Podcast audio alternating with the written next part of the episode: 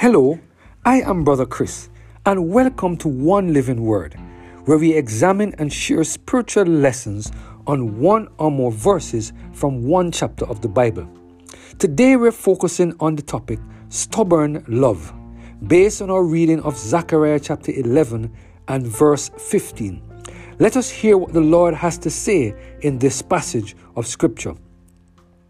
And the Lord said unto me, Take unto thee yet the instruments of a foolish shepherd. One of the things that the children of Israel struggled with from the time they left Egypt was idolatry.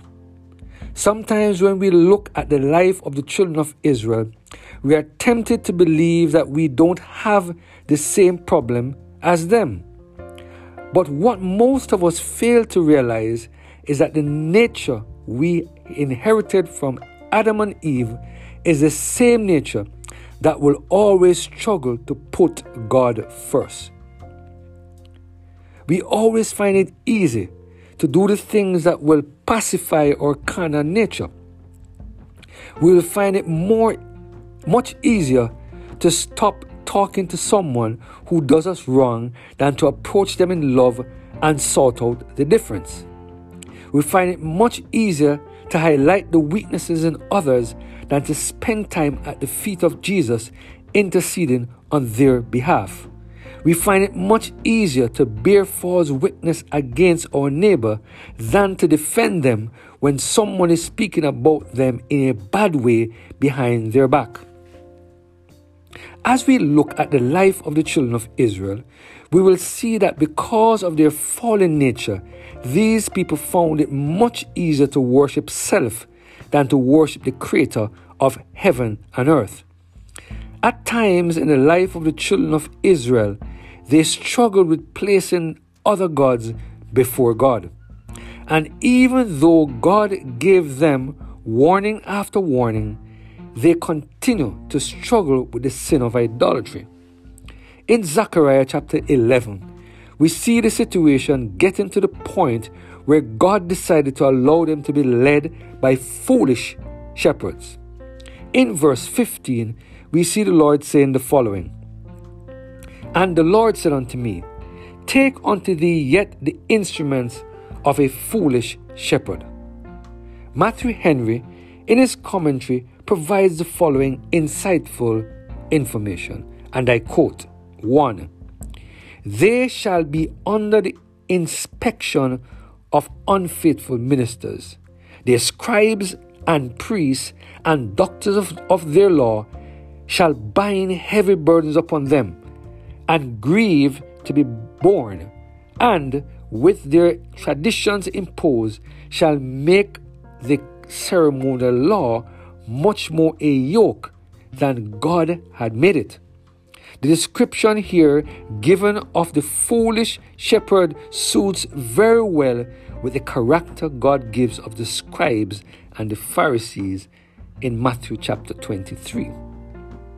Number two, they shall be under the tyranny of unfaithful princes that shall rule them with rigor and make their own land as much a house of bondage to them as ever Egypt or Babylon was.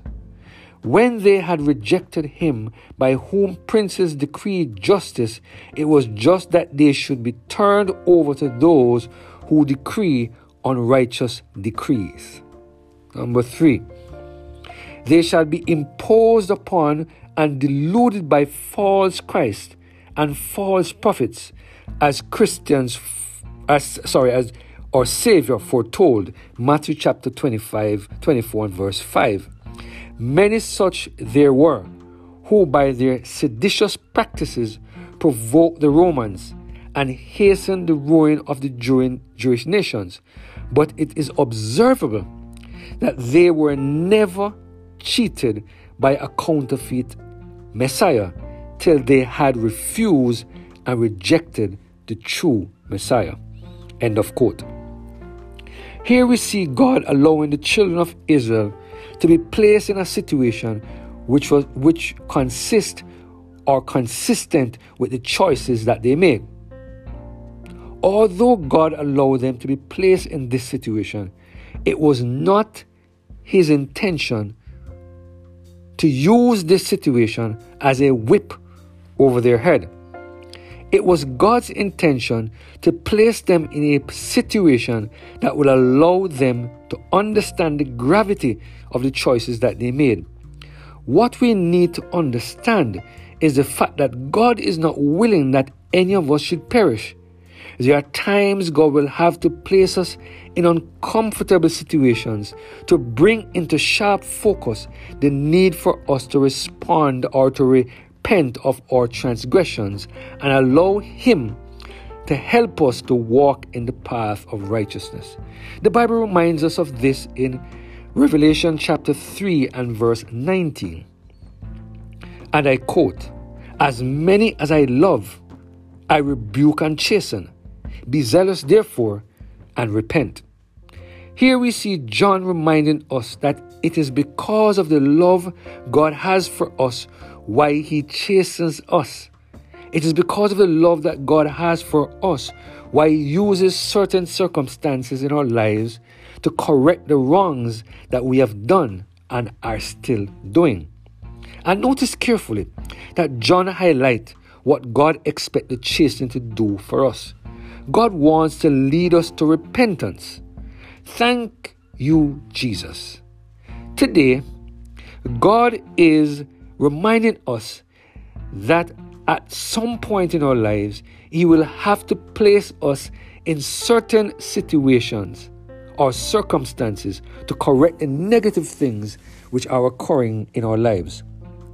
It is my prayer that we will continue to surrender every single area of our lives to the total control of the Holy Spirit so that when God decides to correct actions in our lives, we respond in a positive manner and repent of our transgressions. Let us pray. Heavenly Father, we thank you for your blessing and your mercy upon us. We thank you, Lord, for your forgiveness and your watch care over us. We thank you, Lord, that your stubborn love never leaves us. You do everything in your power to rescue us from the clutches of the enemy. We pray that today, Lord, that you will continue to be with us and protect and guide us and do what you need to do to bring us onto the right path, we pray. Through Jesus Christ, our Lord. Amen. Have a blessed and Holy Spirit filled day.